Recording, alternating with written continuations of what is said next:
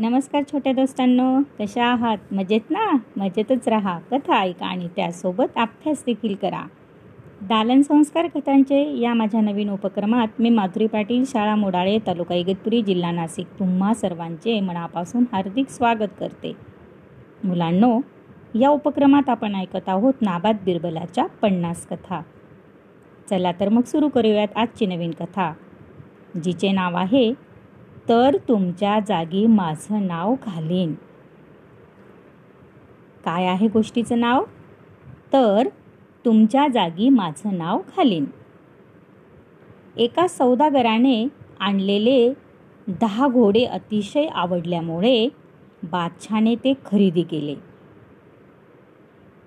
बघा बादशाने सौदागराकडील दहाच्या दहा घोडे खरेदी केले आणि तसलेच अजून दहा घोडे मला आणून दे. यासाठी त्याने त्या सौदागराला दहा हजार रुपये आगाऊ दिले. ते पैसे घेऊन सौदागर तिथून निघून गेला.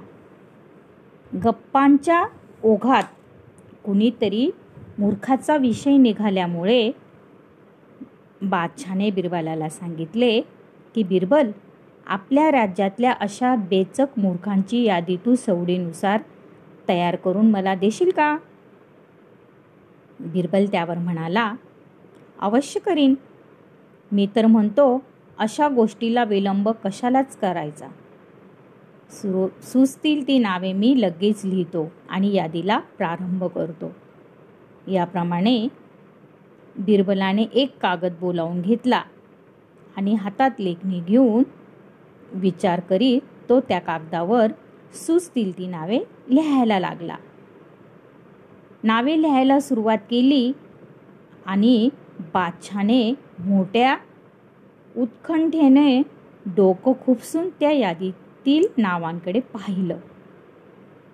बघा मुलांना बिरबल जसं यादी तयार करायला लागला तसंच उत्सुकता वाढलेला बादशाह याने यादीतील नावे पाहण्यास सुरुवात केली.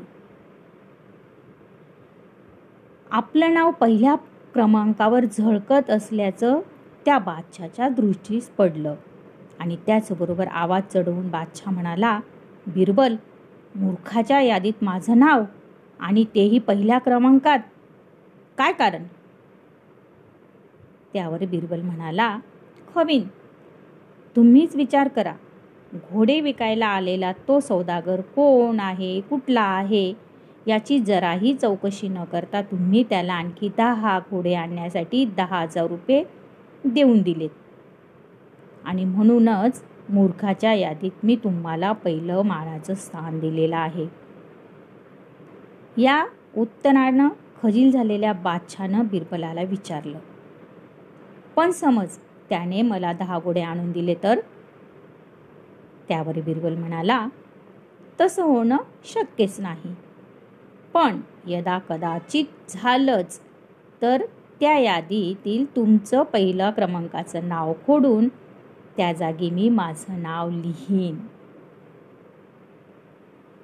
बघा मुलांनो होता की नाही बिरबल चतुर? आवडली ना आजची गोष्ट?